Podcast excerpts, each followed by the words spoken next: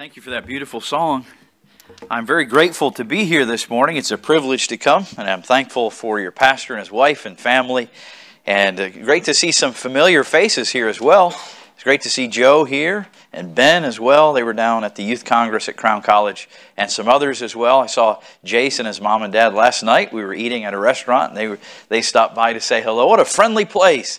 And that's such an important thing is to have a friendly church and this certainly is that way. And I'm very thankful to be here and have the privilege uh, to preach this morning. If you take your Bible, please, and turn to the book of Colossians, we're going to look at Colossians chapter 2 this morning. And I'm thankful, as I mentioned, for the friendship of your pastor. I can remember when he was a student and coming after class and having great questions and talking a lot about things, and God put it in his heart to be a church planter. And he met and married a wonderful person and we think the world of Sarah and how she's been a great blessing to this church. And my wife and I had the privilege of church planting. And there's nothing like it when you start a church and the pastor and his wife are the music department and the, the preaching department and the bulletin making department and the janitorial department and everything else you can imagine. And there's nothing like having a church planter for a pastor having a pioneering pastor who just has a vision that God has given him. And what an exciting thing to see what God is doing here and to see some of the plans, God willing, in the future for this work going forward. And this is a, a, great encouragement to me to see what Pastor Van Amen and his wife and this church are going forward for the Lord. And what a blessing it is to be here with you. My first time here in this area. If you'll forgive me, I must apologize for being from Michigan in a place like this. But he's he's from there as well, so you'll have to you'll have to forgive us both. But I'm very very grateful to be here with you, and so thankful for what God is doing in this place.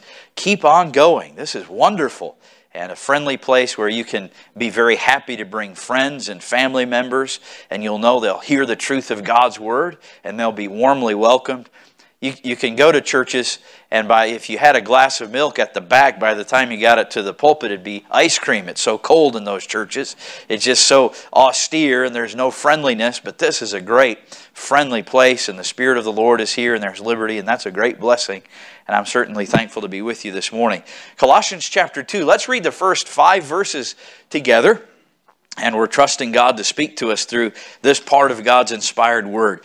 Colossians chapter 2, verses 1 through 5. Paul writes to these believers here in the city of Colossae For I would that ye knew what great conflict I have for you, and for them at Laodicea, and for as many as have not seen my face in the flesh, that their hearts might be comforted, being knit together in love and unto all riches of the full assurance of understanding, to the acknowledgement of the mystery of God, and of the Father, and of Christ, in whom are hid all the treasures of wisdom and knowledge.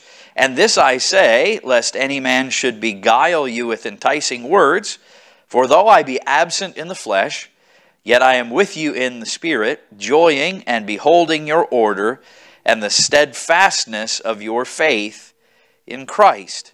I'd like to draw your attention to a phrase we find at the last part of verse 5. Perhaps you underline things in your Bible and you'd be willing to underline this phrase the steadfastness of your faith. And I'd like to speak for a few moments this morning on this topic having a steadfast faith. Now, that is so important today. Having a steadfast faith is unfortunately becoming more and more rare. There are people who have had faith in the past, but you visit them today, and perhaps as you go knock on doors in the area and you meet someone, they'll say, Well, I, have been a Christian for a number of years. Where do you attend church? Well, I don't attend church anymore. See, I've been hurt or offended. Someone said something, something happened. I've been burned. I've had a bad church experience, and I just don't go anymore. And you know, my faith isn't what it used to be. I talk to many people and I hear this phrase being used over and over and again. Have you ever heard someone use this phrase? I've just lost my faith. I've just lost my faith. It's so important in these days when many people seem to be losing their faith. Paul writes to these Christians to say, You can have a steadfast faith. Notice with me what Paul tells them He's commending them. Back in chapter 1, notice with me, Paul tells them about the faith they've had in the past. Verse 4 Since we heard, past tense, of your faith in Christ Jesus and of the love which ye have to all the saints. Paul said this You used to have faith, and I commend you on having a past faith. But notice, if you would, chapter 1, verse 23, Paul writes to them, If ye continue in the faith. That's talking about the present. It's great that we have had a faith, but let me ask you this morning are you a person who has present possession at this moment a steadfast faith? Not only that, notice if you would our text, chapter 2, verse 5 For though I be absent in the flesh, yet I am with you in the Spirit, joying and beholding your order and the steadfastness of your faith in Christ. That gives us an understanding that their faith wasn't just in the past. Have you met someone who's just had faith way back when somewhere, but they're not faithful now? Have you met someone who has had past faith and maybe presently they have faith, but you're not quite sure what's going to happen to them in the future? The Bible helps us understand past, present, and praise God, future. You can have a steadfast faith. You know, so many people are now leaving what they once believed and taught. They're famous people, famous Christian so called people who are doing something called deconverting. Maybe you've heard of that very well known pastor in the Washington, D.C. area, famous author of a book, uh, said one day, got up in front of his congregation, he said, I'm deconverting. I'm no longer going to be your pastor. I'm going to go search for the things I really believe in. He's now declared that he's agnostic. He's not sure if there is a God or not. He's no longer a Christian. So he says, and this is becoming more and more popular. Uh, so called Christian music groups have singers and instrumentalists who have deconverted, pastors who have deconverted, a deconstruction. They're taking everything apart. They're not quite sure if all the things they've been taught all of their lives are really true. And we see this permeating down through the culture and coming into churches, and we see people who once had a strong faith who now seem to have very weak faith. And we see people who have suffered disappointments. By the way, if you attend any church, it doesn't matter what church you go to, you're going to get disappointed sometime. That's a news flash, perhaps, but that happens. Why? Because we're imperfect people, but we serve a perfect Savior. And a church is a place for people who are wounded and who are hurt and who are disappointed to come and together with forgiveness and patience and grace serve a perfect living Savior. And that's what this church is about. And you'll be disappointed. Someone here will say something sometime, maybe inadvertently, maybe on purpose to offend you. And you know what? You could say, I'm going to allow that to make me bitter and make me leave. And you could have someone who, in years to come, who may be here today, who's no longer here because they didn't have a steadfast faith. I want you to see in the Word of God this morning that God has a desire for you to have a steadfast faith. You know, the Roman Empire had something amazing that they had developed. And when the Roman Empire was defeated around 400 in that 4th century AD, something was lost that plunged the world into the dark ages. Now, there are many factors about how the world did. In the end of days, that there would be a lot of faithlessness in this world. Luke chapter 18 and verse 8 says, When the Son of Man cometh, will he find faith on the earth? It's easy to let your faith get wounded. It's easy to let your faith grow weak.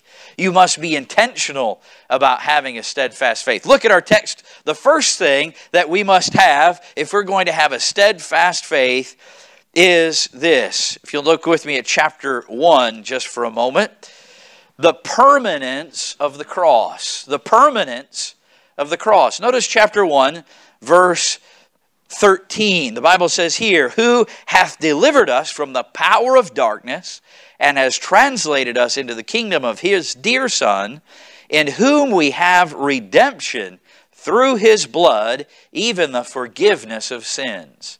So, as we come to understand, the first part of having a steadfast faith is I must understand the permanence of the cross of Christ. The Lord Jesus Christ, in his death on the cross, in the shedding of his blood for our sin, did something that nothing else could have ever done. Purchased for us our salvation. Pleased a holy, righteous, pure, and just God, that blood sacrifice that Christ gave as He laid down His life on the cross purchased for us our salvation. You cannot have a steadfast faith if you don't, first of all, know Christ in salvation. And at a group like this here today, a wonderful group of people, there may be somebody who has yet to trust the Lord Jesus Christ as their personal Savior.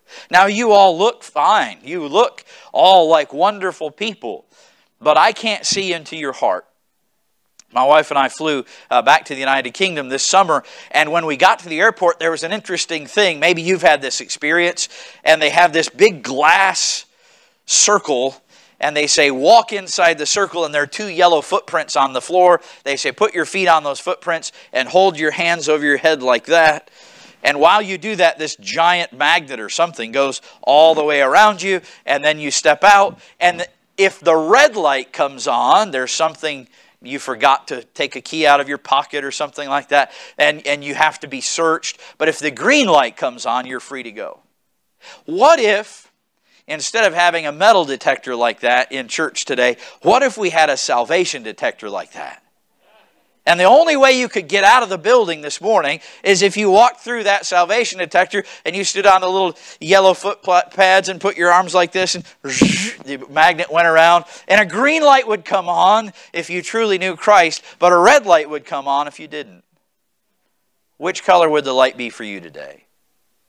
Are you here and you may appear to be a Christian? You may look like a Christian on the outside. You may sing like a Christian. You may in every way appear to be, but in your heart there's something missing, and that is genuine salvation that comes alone from trusting Christ as your Savior. Listen to the words of Second Corinthians just for a moment. I want to draw your attention to the words of this warning. Second Corinthians chapter 13, and the Bible says in verse 5, Examine yourselves whether ye be in the faith. Prove your own selves. Know ye not your own selves how that Jesus Christ is in you, except ye be reprobates.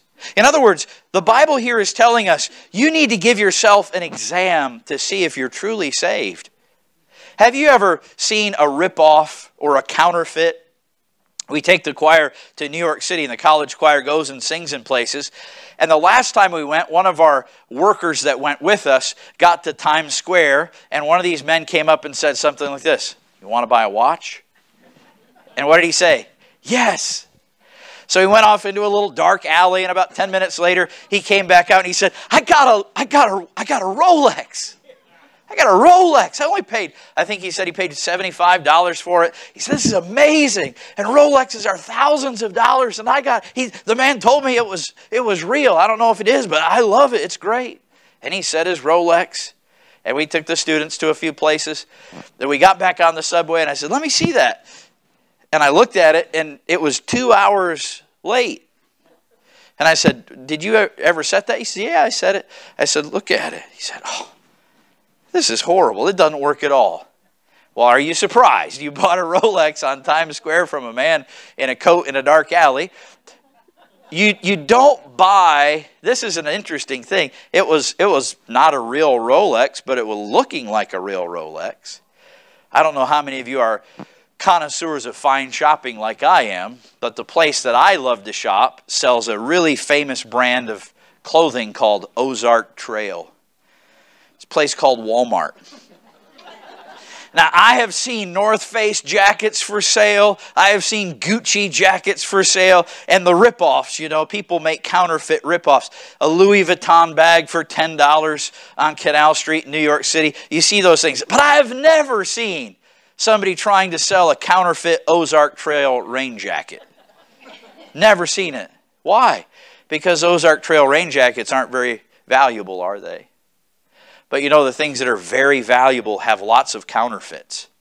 But what is more valuable than salvation? Yeah, what could be more important than your eternal destiny? And so, don't you think the enemy of our souls, don't you think Satan is trying to sell as many counterfeits as he can? Yes, he and the Bible says, be sure. Don't guess. Don't just hope. Don't just think, hopefully I'm saved. Be sure. Examine yourself. Be sure that you're in the faith. Be certain of it. How can I examine myself? It was interesting. My wife and I were ordering contacts. We both wear contacts. And we had to go get a, a, an eye exam. And the lady on the phone said, No, we'll send you an eye exam on the phone. Sure enough, they have a phone on, on your phone. They give you a test. You stand so many feet away, you read the letters, and they say, okay, we're going to send you your, your prescription. I thought, that's wonderful. I just saved $110 from having an eye exam. It's wonderful. I can examine myself. The Bible says here, you need to examine yourself. Why? No one else can examine you because only you know what's in your heart. Do you have a love for God and His people? Do you desire to be with the people of God? Do you, do you look forward to coming to church and fellowshipping with the people of God? When the preacher gets up to preach, do you look at your watch and think, oh, I wonder how long this is going to go on for? Or do you love the Word? Is there an appetite for the Word of God? The Bible tells us that the Word of God is our spiritual meat and drink, that as a believer, we want it. How many of you had breakfast this morning? Would you raise your hand if you had breakfast this morning? Why did you have breakfast? Well, I've had to. My wife stood over me and said, If you don't eat breakfast, that didn't happen. You ate breakfast because you what? You were hungry. And you know why a Christian comes to a place like this and carries a Bible and wants to hear the preaching of God's Word? It's not because they have to, it's because they want to. Inside of them, there's a desire to love the Lord Jesus, and they know there's a great sign of life. When someone's hungry, they're alive. But when someone is dead, there's no hunger at all. May I ask you, have you examined yourself? Are you sure that you're saved today? Because Jesus Christ came to this earth. He lived a perfect life. He never sinned. He never said a wrong word. He never had a wrong thought. He never did a wrong deed. And yet He died on the cross. Why? For my sin and for yours. And so, any of us who would today believe that the Lord Jesus Christ died in my place, He was buried, He rose again, He's alive today, I can trust on Him, I can believe on Him, and He can save me. Guess what He'll do? He'll receive you, He will take you, He will change your life, He'll give you eternal life and forgiveness. What a blessing to know we can be sure and certain, we can have assurance that we've been born again by God's Spirit. And that comes through the permanence of the cross. By the way, Colossians chapter 1 verse 14, what a great verse. In whom we have redemption through his blood, even the forgiveness of sins. If you have a modern version of a Bible and it doesn't have the phrase through his blood, I'd suggest you get a different Bible because the blood of Christ cleanses us from all sin. And the blood of Christ is that great truth that we come to Christ through. Notice verse 20 and verse 21 and 22 in chapter 1 not only the cross of Christ in our salvation, but the cross of Christ in our sanctification. Verse 20, and having made peace through the blood of his cross, by him to reconcile all things unto himself, by him I say, whether they be things in earth or things in heaven, and you that were sometimes alienated and enemies in your mind by wicked works, yet now hath he reconciled, notice verse 22, in the body of his flesh through death to present you holy and unblameable and unreprovable in His sight. The cross of Christ is not only instrumental in our salvation, it's also instrumental in our sanctification. Did you know that salvation is more than just a ticket out of hell? That if you've received salvation, there's something for you to be engaged in in this world, in your life, for the glory of God. He saved you for a reason, and that reason is greater even than for you to escape hell. It's for you to give God glory with your life here and now in this life today.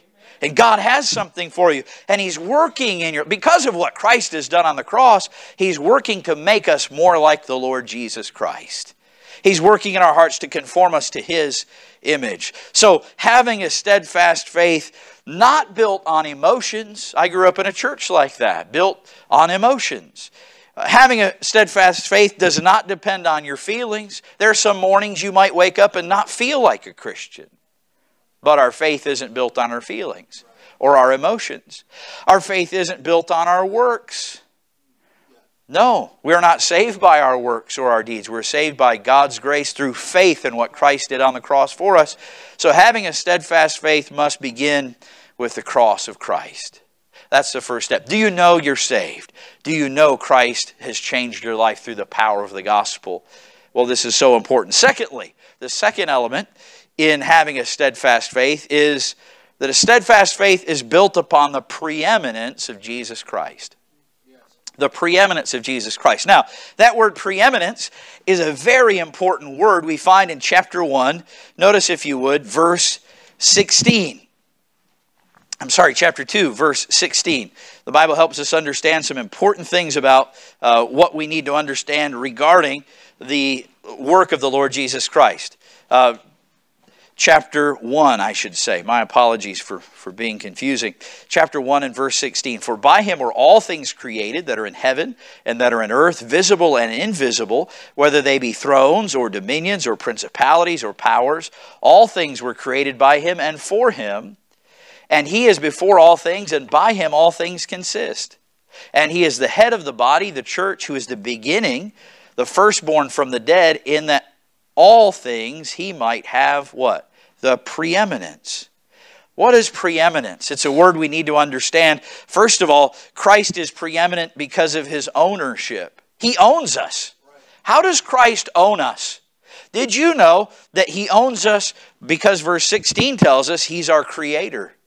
He made heaven and earth and everything that dwells in the earth. He made us. You take out a hat or a almost anything these days and you'll find on it somewhere printed made in China. That's just the world we live in. Almost everything we have is made in China. But on our souls there's an imprint made by God. I've been made by God. He owns me because He's my creator, and He, uh, I'm obligated to, to Him because he owns me. No wonder there's such an attack on creation. First 11 chapters of the Bible are hated by the world. Why? Because it's establishing the fact that God owns you by the fact that He is your creator. You will answer to God someday because He made you. But not only is He preeminent because of His ownership, Christ is preeminent because of His stewardship. Notice verse 17. And He is before all things, and by Him all things, notice that last word in verse 17, consist. The word consist means to be held together. He sustains us. We're obligated to Christ because without Christ, we would, molecularly speaking, fly apart. Did you know that they're spending billions of dollars in Switzerland trying to find out what they call the God particle? The particle that makes matter hold together. They can't figure that out. The Bible explains it to us, and for three or four dollars, you could buy a Bible and learn all about it. It's an amazing thing. By Jesus Christ, all things are held together. They can't explain why the cells in your hand don't just fly apart. What's holding them together? Jesus Christ. Right. He is preeminent because He's our Maker. He's the one who holds all things together. And Christ is preeminent because of His leadership. Notice verse 18. And He is the head of the body, the church.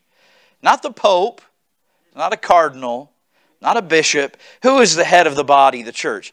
Jesus Christ who is the beginning, the firstborn from the dead. Now, notice this that in all things he might have the preeminence. Now, many people forget what preeminence is. Preeminence is not prominence. Prominence is to have a list, and on top of that list, it says number one, and then there's number two. That's not preeminence. That's prominence. Jesus doesn't desire to be prominent, he desires to be preeminent.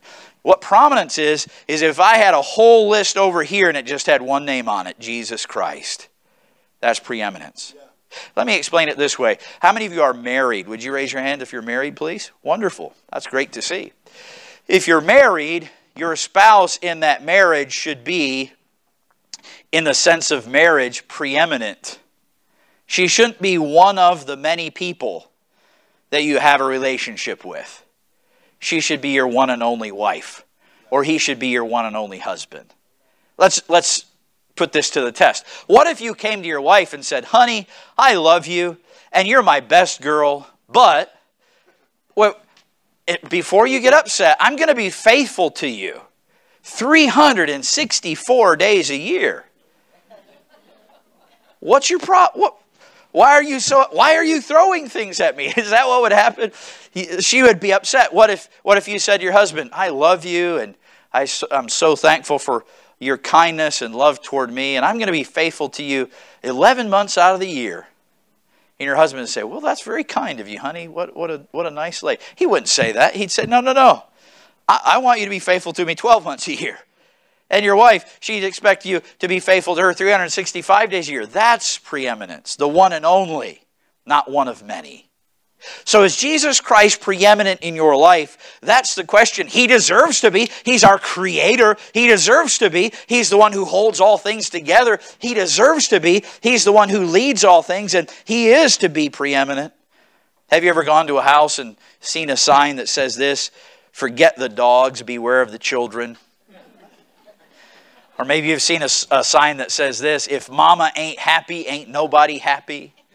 That's the world we live in today, right? You know, we lived in, in England for 11 years as missionaries, and we go into old saints' homes, and they still had things up from maybe 80 or 90 years ago, old framed pictures. And this is one that I saw that I thought was very interesting. It said, Christ is the head of this house, the unseen guest at every meal, the silent listener to every conversation. That's the type of home where Christ is preeminent. Amen. William Cowper, that old hymn writer that wrote so many beautiful hymns along with John Newton, like Amazing Grace and God Works in a Mysterious Way, he wrote this in one of his hymns The dearest idol I have known, whate'er that idol be, help me to tear it from thy throne and worship only thee. May I ask you a question this morning? Is Jesus Christ preeminent in your life? If he's not, you do not have a steadfast faith. Christ should be preeminent. What does that mean? He's the decision maker. I'm not going to argue with him. I'm going to accept what he says and obey what he commands. That's the preeminence of Christ. I want to please him more than I want to please me. The third essential, if we're going to have a steadfast faith, a steadfast faith is built upon the prominence of the local church. Now, how can I test myself to see if Jesus Christ is preeminent in my life? There's a really practical way to give yourself that self exam, and it is this What value do you give to the local church? Because what Jesus Christ loves if we belong to Him, we should love. Ephesians 5, verse 25 tells us that Christ loved the church and gave Himself what? For it. So, Jesus Christ, if He loves the body of believers, the Bible tells us He does, and we say we know Jesus as our Savior, what's going to matter to us? The same thing that matters to Him. And I would never want to insult the local body of believers. I would never want to do damage to the local church because the bride and body of Christ is something the Lord Jesus is very, very protective of.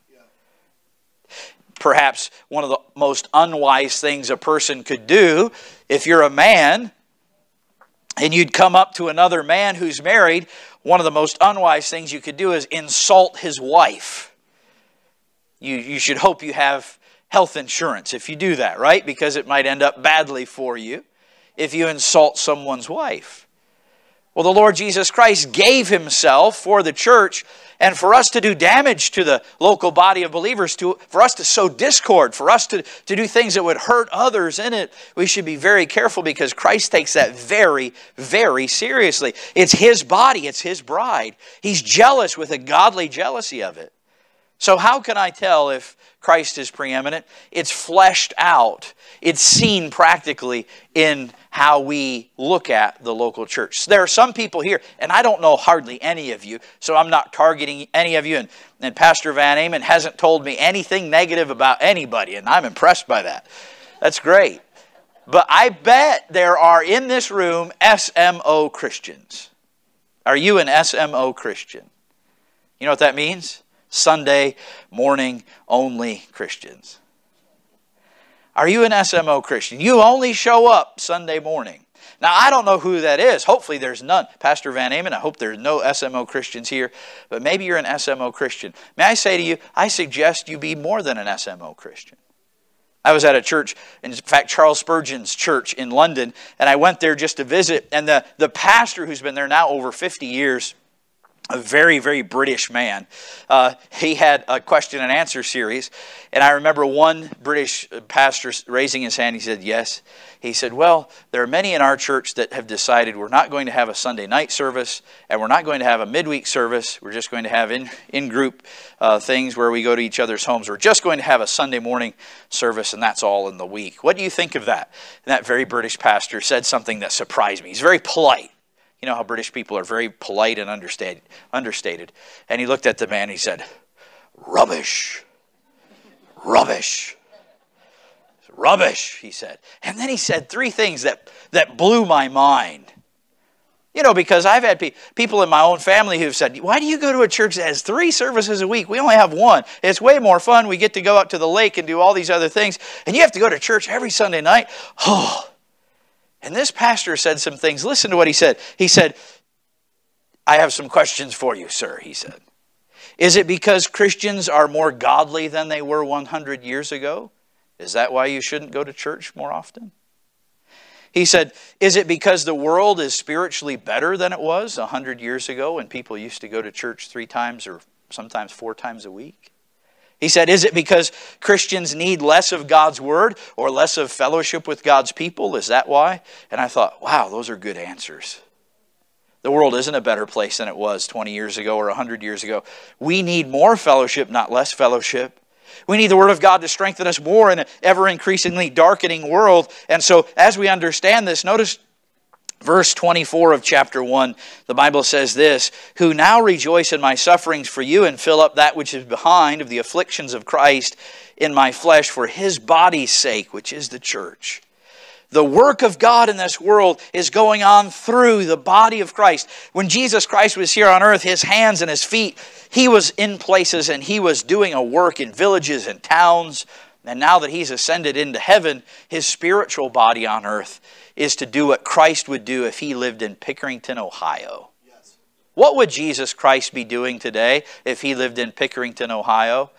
That's what we're to be doing because we're the body of Christ that God has placed here. But notice chapter 1, verse 26 even the mystery which hath been hid from ages and from generations, but now is made manifest to his saints to whom God would make known what is the riches of the glory of this mystery among the Gentiles, which is Christ in you, the hope of glory. There's a great work that God is doing through His local church, and God receives glory as the local church grows and obeys Christ, and people are saved and baptized, and God gets glory. In an atheistic world, in a God hating world, this place brings glory to God.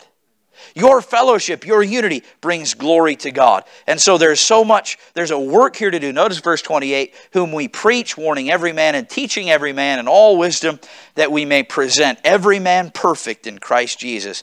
The work of the local church is to make you mature, to make you perfect in Christ Jesus, to grow you up. You know what I find interesting is some people go to a gym and they want to build up their physical body, and that's a wonderful thing to do. And the person at the gym they'll pay to be their trainer says things like, You're not going to give up.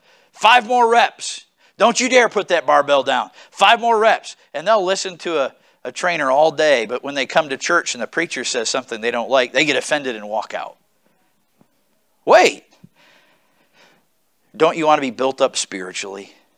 Don't you want to have a, a, preacher, a pastor, a shepherd who cares about the flock and who puts into, into your life the things that are going to help you and build you up to be like the Lord Jesus Christ? Absolutely. Absolutely. So, these three elements do you know you're saved? Is Jesus Christ preeminent in your life? Is the local church prominent? Are you someone who makes time, you know, ball games, practices, fishing, everything imaginable can take the place of church in a Christian's life? But if the church is not in the prominent place it should be, we'll not have a steadfast faith. We'll grow weak in our faith. Might close with just saying this these ingredients must be present. Have you ever seen a milking stool, three legs? It has to have all three legs to work take one leg away, it doesn't work at all. My wife and I lived in England, and I can remember being in London late one night trying to get the train back home. And a train came by, and it was a local. It stopped at every stop, and I thought, ah, I'll not take the local. I'll wait for the express. It was about 11:30, one of the last trains to come, and the local stopped, and, and one of the people said, "Are you coming in?" And I, "No, I'll wait later." So the local went on, and I waited and waited, and the express came. I heard it coming. I thought I'll pick up my suitcase and get ready. And you know what happened? The express went right on by. That was the last train of the night. I missed it. I missed it. There are people in this service today who know they should just get heart deep here. They know that. And they've been thinking for, for maybe some months, you know, I need, to, I need to get more involved. I need to get engaged. We need to be more faithful. We need to make Christ preeminent. We need to make the church more prominent. But we're going to wait for a bit. We're going to wait till he gets that done or she gets that finished or he gets that started. And we're going to wait. May I say to you, the time will come when there's no way to get on. Get involved now. Get heart deep now. Get engaged now. Because to have a steadfast faith, you need that. The Colosseum in Rome, all those things that were built, you know, the critical in- ingredient that was missing was volcanic ash from only one place, Pozzuoli, Italy. They lost the recipe. So no more building. I'm saying to you, if you want a life built that will last, if you want a life of steadfast faith, know Christ. Make Christ preeminent. Make the local church something that you love and give yourself to. Why? Because Jesus loved it and gave himself for it. Amen. Would you bow with me in prayer? We'll ask the pastor to come and extend the invitation. Heavenly Father, help us be people who obey thee. We were made by thee, we were saved by thee. And now we owe thee our lives. Help us express that to thee in our engagement in thy body, this local body of believers. For the lost that may be here today, please work in their lives and save them. And do a mighty work in all of our hearts, we ask in Jesus' name. Amen.